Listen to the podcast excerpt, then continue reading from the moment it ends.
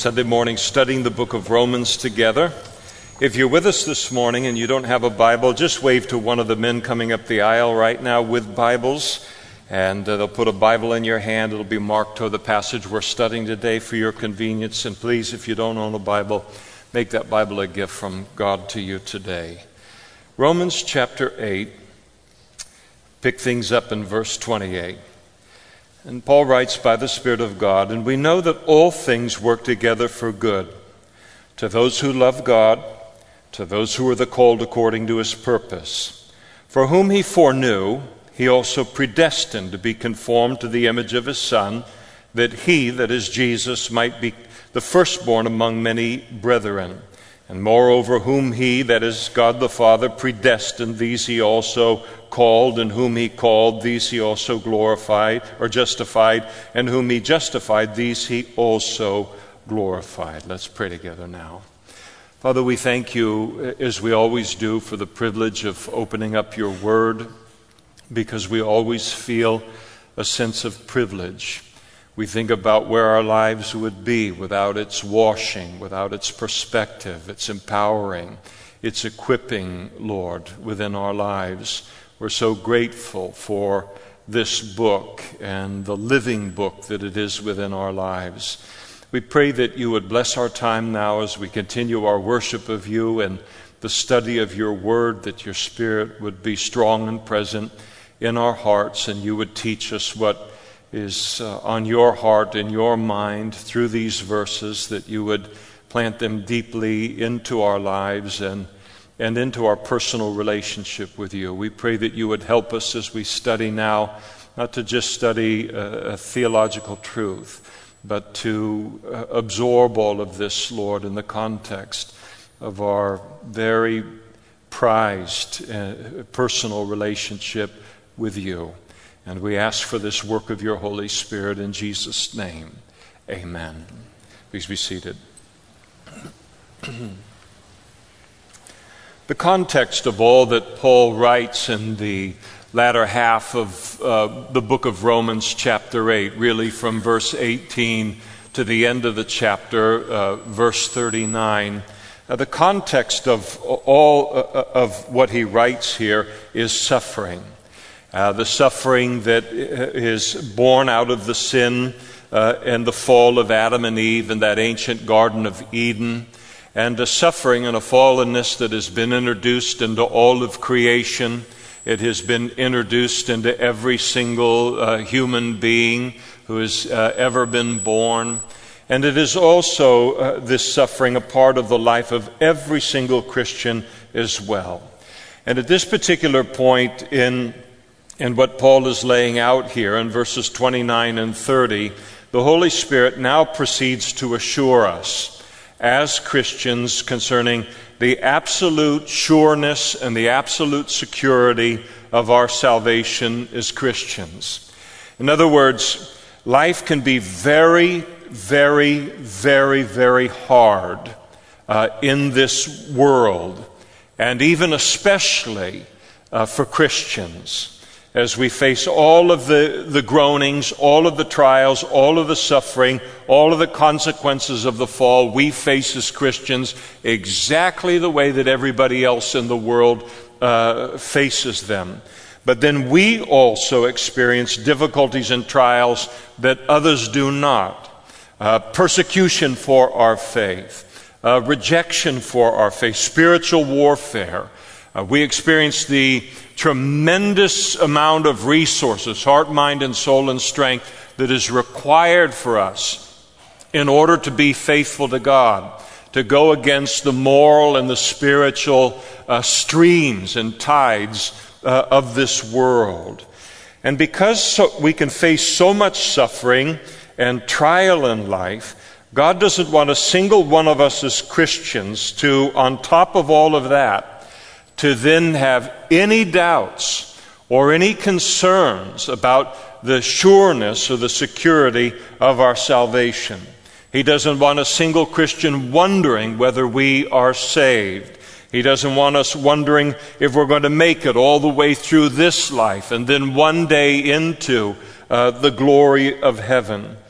And I, speaking for myself, but I think I speak for most of us as well, I think it would be simply unbearable to carry the load that we carry as Christians, the load that everyone else carries, the load that we uniquely carry as Christians in this world, and then to live in the midst of all of this suffering and trial, and then be wondering throughout all of it about the security or the sureness of our salvation. I mean, that would be uh, the proverbial straw that would break the camel's back if we did not possess that confidence. But sometimes the suffering can become so great that we're tempted to wonder whether we're even saved. Or sometimes the trials and the difficulties can become so great, even in our lives as Christians, that we can feel as if God has abandoned us or He has displeased with us in some way. And so, what Paul does here now is he encourages us in these verses concerning the absolute security of our salvation as Christians. And how Paul puts it, you simply can't put it any more thoroughly or any more forcefully than he does here. I want you to notice for a moment in verses 29 and 30 that Paul uses five great words to describe our salvation in the verses. He uses the word foreknew. He uses the word predestined. He uses the word called. He uses the word justified. He uses the word uh, glorified. In other words, because of our faith in Jesus Christ for the forgiveness of our sins, each of these things is an accomplished fact within our lives as Christians. And we'll talk more about that in a moment, but the point I want to make right now is that while this passage that we're looking at and studying this morning is deeply theological, there is no touching bottom in terms of what's uh, contained in these three verses. But the point that Paul is making here is a very, very simple one. He is encouraging us in, the, in God's absolute assurance of our salvation. And it's important to uh, not lose sight of the fact that that's the great thing uh, that he is communicating through these, these verses, the greatest thing. It's important, I think, to notice the first word of verse 29, and it's the word for.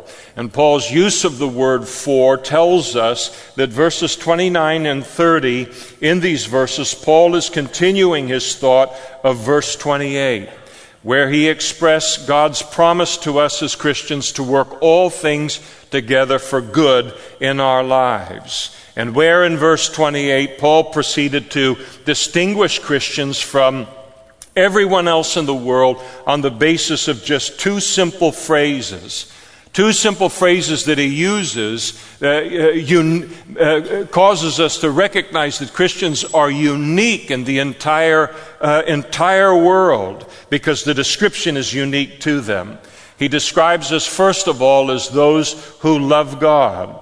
And then, second, those who are the called according to God's purposes. And it is, really is a marvel that Paul doesn't need a big treatise or 400 pages uh, to uh, describe uh, the, the, the great gulf that exists between a person who is a Christian and not a Christian in the world. He just encapsulates it in, in, in two, uh, two phrases. And, uh, uh, and powerful phrases at, at that. You notice that they, Christians are the called according to God's purposes.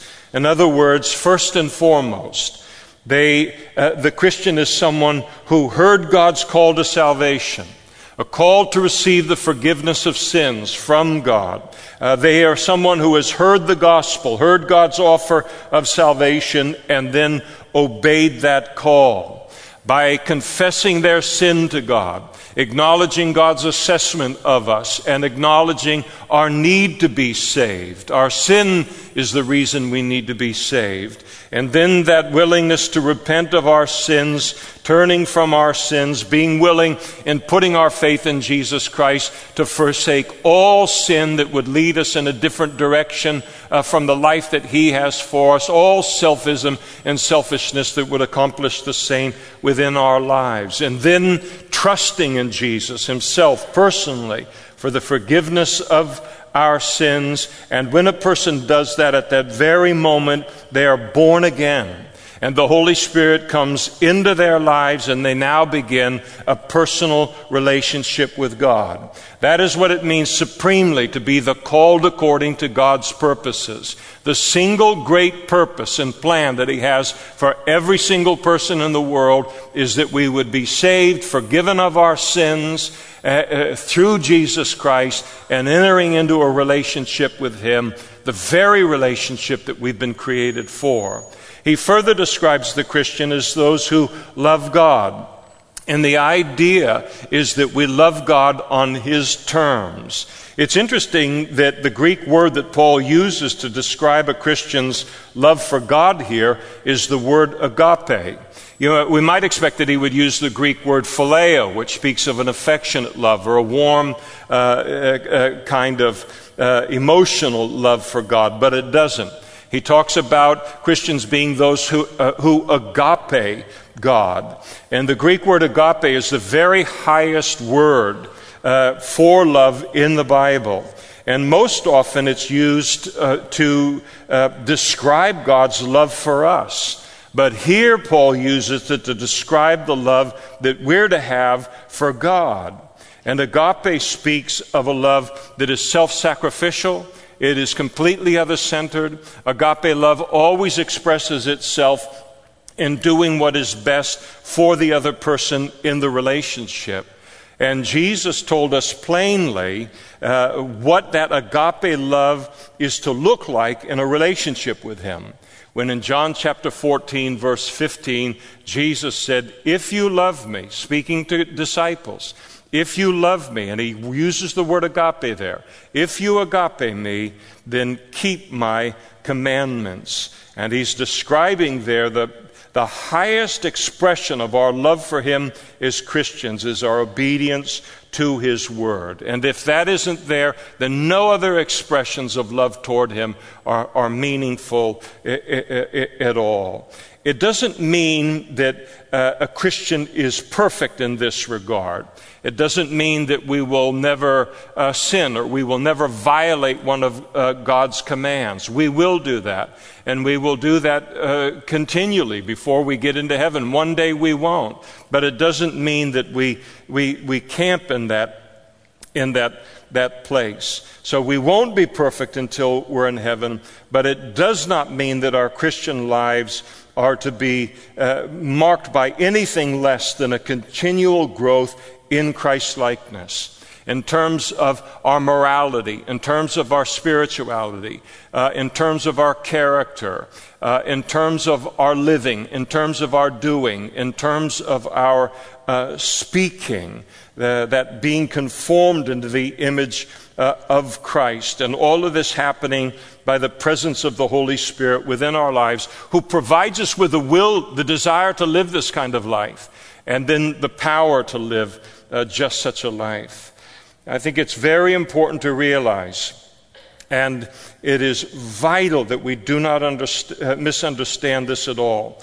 But Paul is not saying in verse 28, do this and God will work all things together for your good.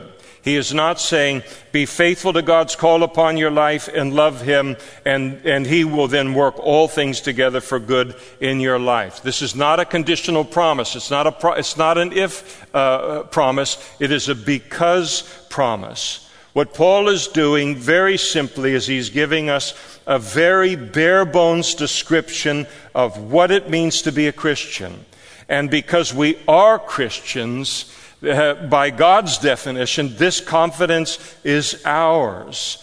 But this beautiful, holy description of what it means to be a Christian, uh, they are those who love God and are the called according to His, his purposes. It re- we really should allow it to challenge any of us as Christians this morning who are living far below that standard. If I have settled into a relationship with God in which He does all of the giving, and He does all of the sacrificing, He does all of the loving, I reciprocate nothing in return. Uh, in terms of obedience or in terms of prayer or in terms of, of uh, worship at all. Yes, We want to be absolutely secure in God's love for us. And I don't think we can ever overemphasize that, that great truth. But it's also important to stop and to examine our own love for Him. What am I bringing to the relationship in order to make this relationship a blessing to Him as well as to me? And what I love about what Paul lays out here is, is he's got this beautiful first century, but it should be every century, this amazingly high view of Christianity that he describes it here. Christians are people who love God and they're, they're called according to his purposes.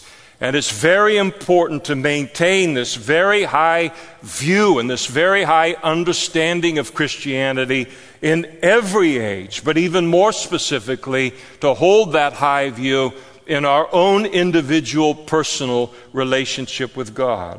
Now, let's notice Paul's description of our salvation here in verses 29 and 30. And as we mentioned earlier, Paul uses four, five great words to uh, describe our salvation uh, foreknew, predestined, called, justified, and glorified. They are not, they are individually five things, but they are not independent of one another. There are five words that Paul uses in order to describe a single great thing. And the single great thing that he is describing here is our salvation. And all five of these words are true of every single Christian. We are foreknown by God. We are predestined by God. We are called by God. We are justified by God. And we are glorified by God. And it's important to realize that our salvation goes way, way beyond simply the forgiveness of our sins when we became a Christian, as wonderful as that, that is. Notice first that Paul says, Whom God foreknew in verse 29. And Paul declares that our salvation began with the foreknowledge of God. Now, those verses, along with chapters uh, 9 through 11 in the book of Romans, are really among uh, the most debated and the most discussed among theologians uh, in all of, of the Bible, and they have been for 2,000 years.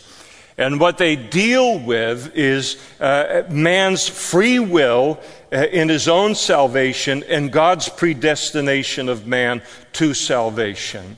And we will look to spend a little bit of time on this when we introduce chapters 9 through 11 in a few weeks. But this morning, I need to touch on it at least a little bit in these verses because there's no escaping it. Paul uses the word here, and the implications are so great uh, within these, these three verses of 28, 29, and uh, and, and 30.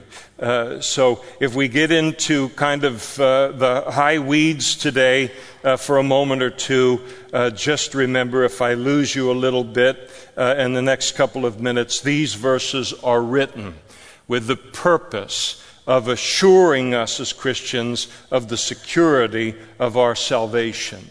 The meaning of the word foreknew that Paul uses in verse 29, uh, the Greek word that he uses, is very, very straightforward. It is the word prognosko, and it's made up of two words pro, which means before, and gnosko, which means uh, uh, pro meaning before, and gnosko meaning uh, to know. And it is to know about an event before it happens. And I want you to notice that Paul begins his description of our salvation, of man's salvation here, with God's foreknowledge. Our salvation did not begin with our justification or with the forgiveness of our sins. It did not begin with our calling, the moment that we heeded God's call to be saved and we trusted in Jesus as a result. It did not even begin with God's predestination with God predestining us to be saved. It began with God's foreknowledge. And so we ask ourselves, what did God foreknow about me that then led him uh, to his predestination of me uh, uh, to salvation. And to me, and that's a, that's a qualifying statement, by the way, uh, to me, the simple answer is found in the fact that in his foreknowledge, he knew that one day I would choose him, and thus he chose me and predestined me to be saved. And for me, it is the only explanation of this foreknowledge that does no harm to the two great truths concerning our salvation. Number one, that we as human beings have a free will to choose whether we will be saved or not, and we have a responsibility to choose to be saved. And not only do we possess the freedom of choice in our salvation, but God then holds us eternally responsible for the choice that we make. And it is this view that, that holds uh, and, and uh, does no harm to the great truth of human responsibility and free will in personal salvation. But that it also upholds the other great truth, and that God has also predestined us to salvation. To understand that God's predestination comes out of his foreknowledge. He has predestined mankind to salvation based upon his foreknowledge of what we would do with his invitation to be saved when we were ultimately born into human history. And I know that this view is in conflict with what is called Calvinism or Reformed uh, theology. Uh, and, and, and, the Reformed uh, uh Christian or the Reformed theologian uh, seems to be convinced that for, in, in all of my reading uh, for decades now, that for a person to even receive God's gift of salvation as an act of their will, that somehow that diminishes the glory that God alone is to receive for our salvation. And, and this is a unif- uniform view of, uh, in Reformed theology. But I personally fail to see how receiving a gift as a gift indicates any kind of merit on the person receiving the gift. It is merely to receive the gift.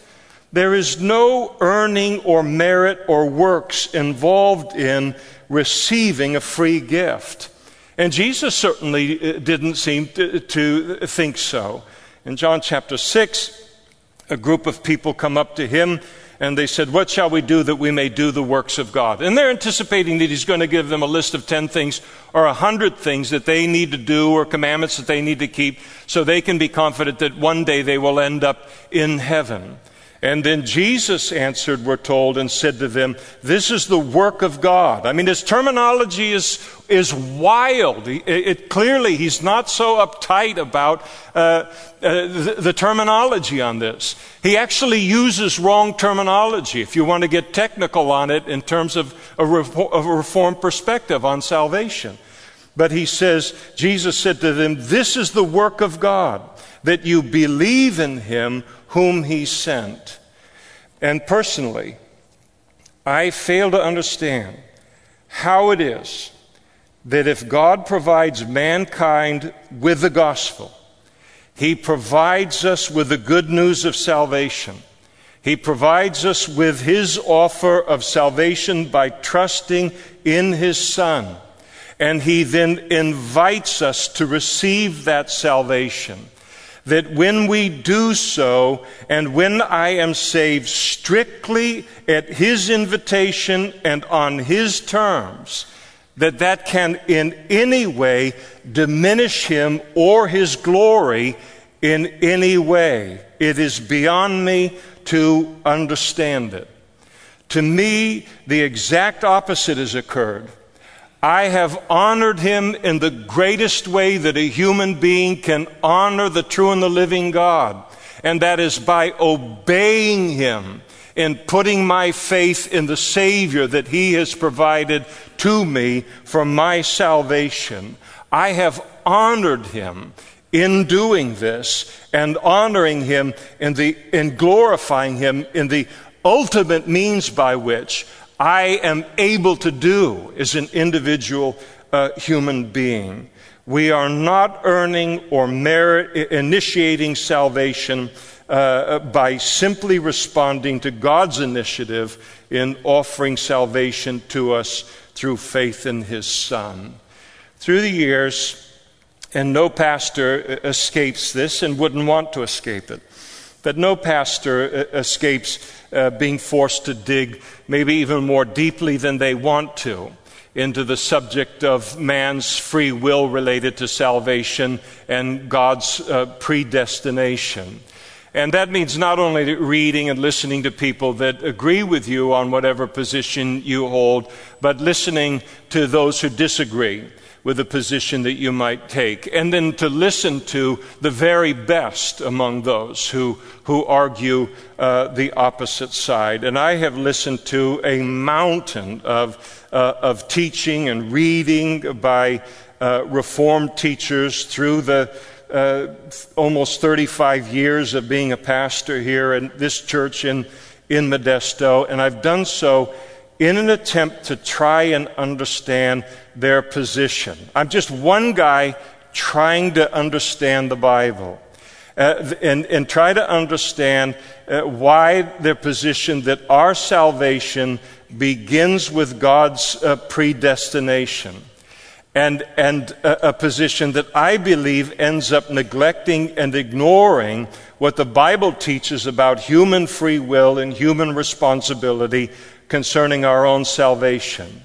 And recently, wanting to be fresh upon, uh, related to all of this, knowing that we were coming into these three verses in Romans chapter 8, but knowing that Romans 9 through 11 are looming in the, in the future here.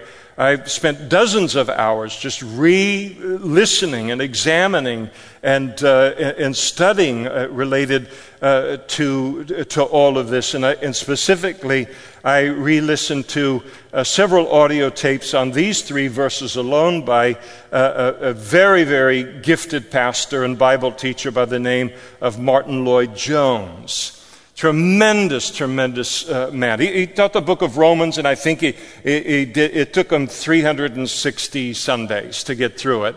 Uh, and, and, now he's in heaven, but he, he's a very respected and key spokesman and advocate for Reformed theology. So I said, I want to re examine how he tackled this, uh, this uh, foreknew here in, these, in, in this, this verse. And he dealt with this issue uh, of foreknowledge by choosing to interpret this word foreknowledge as meaning foreordained. And his reasoning was this. He reasoned that what Paul is talking about here is not merely God's foreknowledge, and uh, because if it did, then it would allow people like me to declare that in order to fully respect human responsibility in a person's salvation, as well as God's predestination, it requires that God's predestination concerning salvation has to come out of his foreknowledge. But, but instead, he declared, it is not talking about his foreknowledge, it is talking about God's foreordination. And that's something entirely different. He declared that our salvation is not merely foreknown by God, but that it is foreordained by God, that it is something that He has determined on His own, completely independent of us. And He does an interesting thing to try and support His argument. And what He does is He goes to several passages in the New Testament where this word, uh, this prognosko, the, this foreknew, but in the, the original language, the Greek, the prognosko, he goes to the various places in in the New Testament uh, where those words are used and are uh, translated foreordained as opposed to uh, foreknown. And uh, those verses are Romans chapter 11, verse 2, 1 Peter chapter 1, verse 20, Acts chapter 2, verse 23, 1 Peter chapter uh, 1, uh, verse 2. And, and this Greek word uh, translated new here in verse 29 is used six other times in the New Testament. And indeed, four of those six times, it, it is translated foreordained. And the idea that he is putting forth was that we should then automatically recognize the usage of the word foreknow to mean foreordain than in all of the other places that it's used in the New Testament that we should automatically uh, give it that same meaning and also give it automatically that same meaning in verse 29 and to recognize that foreknew is not really foreknew, but God is actually trying to communicate uh, foreordained. But the argument is absolutely unconvincing to me, and it actually feels very forced to me because it still leaves two of the other six occurrences in the New Testament meaning foreknew. And uh, just as it's used here, meaning foreknew. And so we're going to talk about seven uses of a word in the New Testament and uh, four of them are translated foreknowledge or foreordain, and one of them is, and, and three of them are, are to, to foreknow. Four out of seven, that's a bare uh, majority. That's not a compelling argument for me when all translations of an individual word uh, are also to take the context of the verse into account. And just because in four verses, it's properly translated foreordained.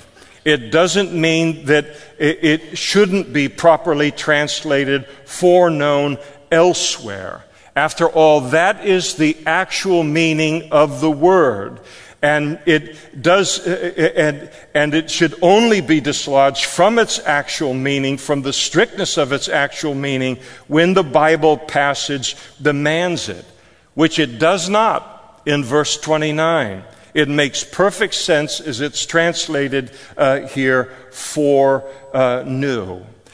Another major I- uh, uh, issue that I have with Lloyd-Jones' view, and it is probably the greater issue with his view. And again, I point it out with great respect toward him as a brother and a saint and a, and a Bible teacher. But I've got a congregation of my own to tend to and to help try and understand uh, the Bible as well. And, and, the major issue that I have with his view is that if the word translated foreknew uh, there in verse 29 really means foreordained, as he is declaring it uh, uh, uh, to be, then we have now crowded into the second word in the progression, which is predestined. It would have Paul saying virtually the same thing twice when there is distinction about all five of these words that he uses. Why would Paul use the word foreknowledge to speak of foreordination when he is going to fully cover that and the second word in the, in the progression, predestination? It would be an, an absolute re- redundancy. So for me, no. It seems that to me that Paul was using the word foreknowledge to mean in this context exactly what it means in its purest form, and that is to know before. And that in doing so, Paul was clearly implying that God's predestination, uh, the next truth in his progression, that it comes out of the foreknowledge of God, which I would contend in the light of uh, innumerable numbers of Bible passages that speak to man's free will in choosing whether to be saved or not, speak specifically of his foreknowledge concerning what each of us would one day do with his offer of salvation.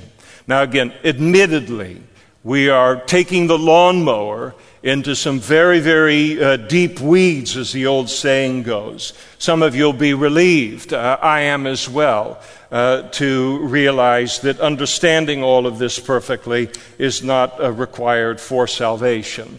And so we can breathe uh, a sigh of relief. We'll get into all of this a little bit more in a single study that I will uh, uh attempt to do in introducing chapters 9 uh, through 11 when we get to that in, in a number of weeks. Notice the second word that Paul uses to describe our salvation, and that is predestination. We were predestined by God, verse 29. The Greek word predestined is a compound of, of two Greek words meaning pre and number one, and then second, determine. And thus the word speaks of a predetermined destination. And it is simply the description of the destiny that God has determined for the people he has foreknown, uh, for those he knew would choose him, that is, Christians. Predestination is only spoken of in the Bible uh, related uh, to salvation, related to Christians. God does not predestine people to hell. But again, we must not start our discussion of our salvation with God's predestination, that, uh, but with God's foreknowledge, because that is precisely where, under the inspiration of the Holy Spirit, uh, Paul starts. And because when we do, uh, begin with foreknowledge, it does not nullify man's free will to trust in the gospel, his responsibility to do so, and then to be held responsible by God uh, for the decision that we make with God's offer of salvation. And as I read and understand the Bible, or at least try to, it would be more than illogical to believe that God unilaterally chooses who will be saved and not saved, and to do so independent of the individuals involved, and then to hold them personally and eternally responsible, not for a decision they made, but for a decision that He made. I fail to see how this glorifies God. And in fact, I think it reflects, in my opinion, very poorly upon God if it were not true. And I think it doesn't take into account the whole counsel uh, of God on the subject. So often in the Reformed circles, there's the, the acknowledgement that God loves all people, but then He only calls some to be saved, and the others can't be saved. So it's like, God, I'm glad you loved me. But what good does it do me? So I get to be eternally separated from you in judgment, and somehow the fact that you loved me, but the love didn't translate into calling me, is somehow to bless me and somehow be a, a, proper reflection upon God. No, I don't believe it. I don't, I, I, I don't, I don't see it at all. And so we were foreknown and predestined by God. But we see further that we were also called by God, verse 30. And the invitation to be called, uh, uh, uh, the invitation to be saved has gone out into the entire world. It's called the general call of God to salvation. For 2,000 years, the gospel, the, God's invitation to be saved through faith in His Son, has gone out uh, to every man, woman, and child in, in the whole world. God calling upon people in that gospel to trust in Jesus and be saved. This, uh, that general call goes out to everyone. But because the call that's referred to here in verse 30 ends in justification and in glorification, it refers to those who hear the gospel's call to be saved and then recognize the personal witness of the Holy Spirit to that gospel, to that uh, truth in their heart, in their mind, and then they obey this uh, drawing of the Holy Spirit and they put their faith in that gospel for salvation. And that is the calling that is true uniquely of Christians. Every Christian has experienced and obeyed the general and the personal call of God to be saved.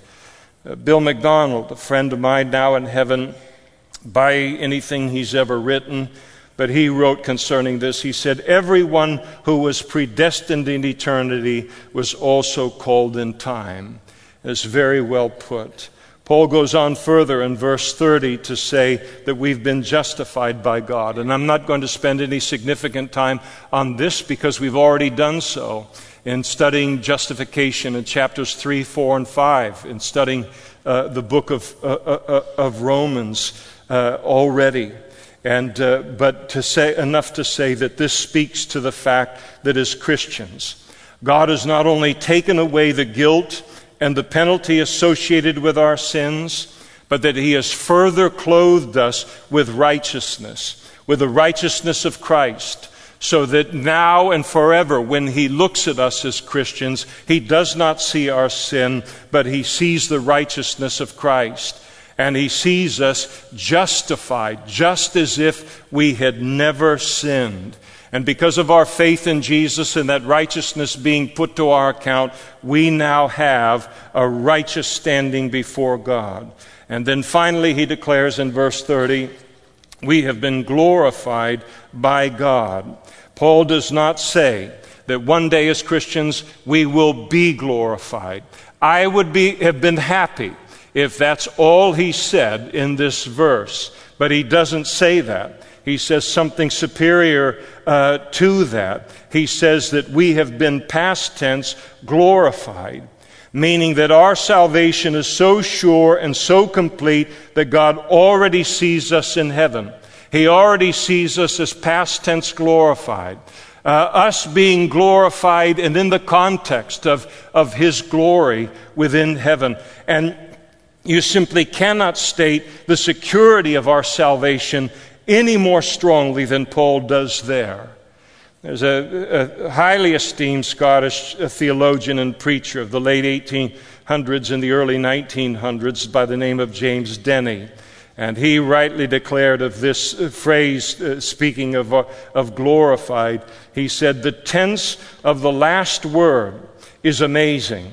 It is the most daring anticipation of faith that even the New Testament contains, and that is absolutely true. It is the capstone of this passage, emphasizing the absolute security of our salvation.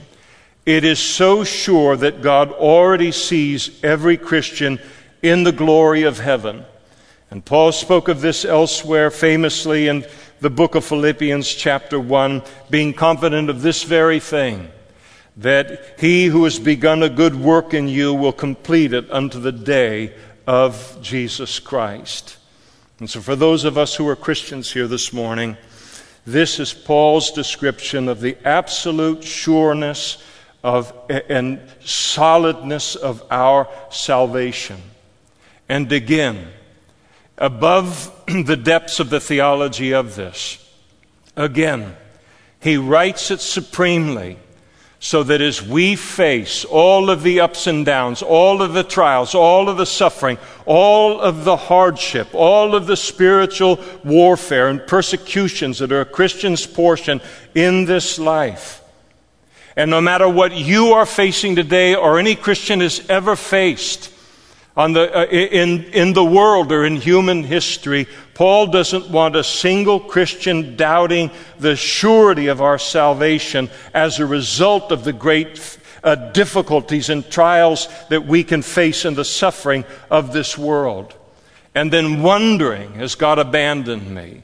Or wondering if we're really saved, or wondering if God cares, or wondering if we're going to make it through this life and into the glory of heaven. And that's what he's communicating within the verses to reassure us of how rock solid, how past tense each of those five words are related to our salvation. And we say, Praise the Lord for that uh, today. If you sit here this morning, and you're not yet a Christian, God bless you. Uh, it's quite a sermon for you to sit through. Uh, but for you, uh, and how do you know where you fit into all of this? And you look at it and say, I, I, I, my head is fitting. I, don't know how I fit into this foreknowledge, this predestination, this calling, this justified and, and, and glorified. And here's how it fits for you this morning. Just simply, as an act of your will, under the influential drawing of the Holy Spirit around your life, this morning, choose to put your trust in Jesus Christ for the forgiveness of sins. And then you will know that God has chosen you. And it is as simple as that. Jesus' invitation to you. It is an invitation to the entire world. It is an invitation to every single human being but it is an invitation to you individually and personally as you sit here uh, today. And Jesus' invitation to you is this For God so loved the world, that's you, that he gave his only begotten Son, that whosoever, that's you again, should believe in him shall not perish, but have everlasting life. And if you would like to trust in Jesus for the forgiveness of your sins, the receiving of everlasting life, to begin a relationship with God, the very relationship that you've been created for, without which nothing in life can satisfy and nothing in life can make sense. And if you'd like to make that decision and honor God and bless God in this way this morning, then there are going to be pastors and other men and women up in front immediately after the service, and they'd love to pray with you to do just that. It's all there for the asking. And it's all there for the receiving because someone other than us did all of the heavy lifting related to our salvation.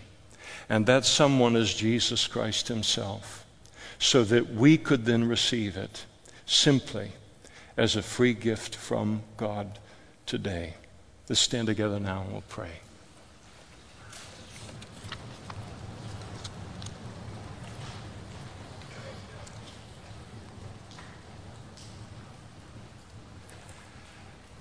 Father, we are humbled at your concern for us. We are humbled by the shepherd that you are. We are humbled as we read these verses 18 through 39 in Romans chapter 8 and how you understand the difficult context that we find ourselves in in this very, very fallen world. Your understanding of all of the hardship and suffering and persecution and rejection that we can face in this life for, for simply being born into it and then for knowing you and being faithful to you. And how you would look down, Lord, through all of the ages and into this room and into our moment in human history and into every moment as well. And to realize that the one thing you don't want any of us doubting in the midst of all of the confusion and hardship is our salvation.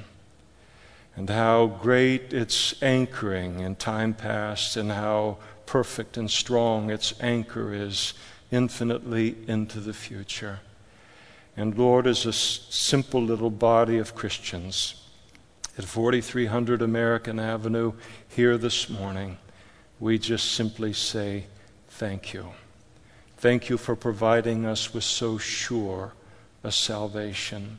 Thank you for caring enough to make it indisputably clear to us. We bless you. We're grateful for your Father's heart toward us. Thank you for the privilege of knowing you and walking with you. And we bless you in Jesus' name. Amen.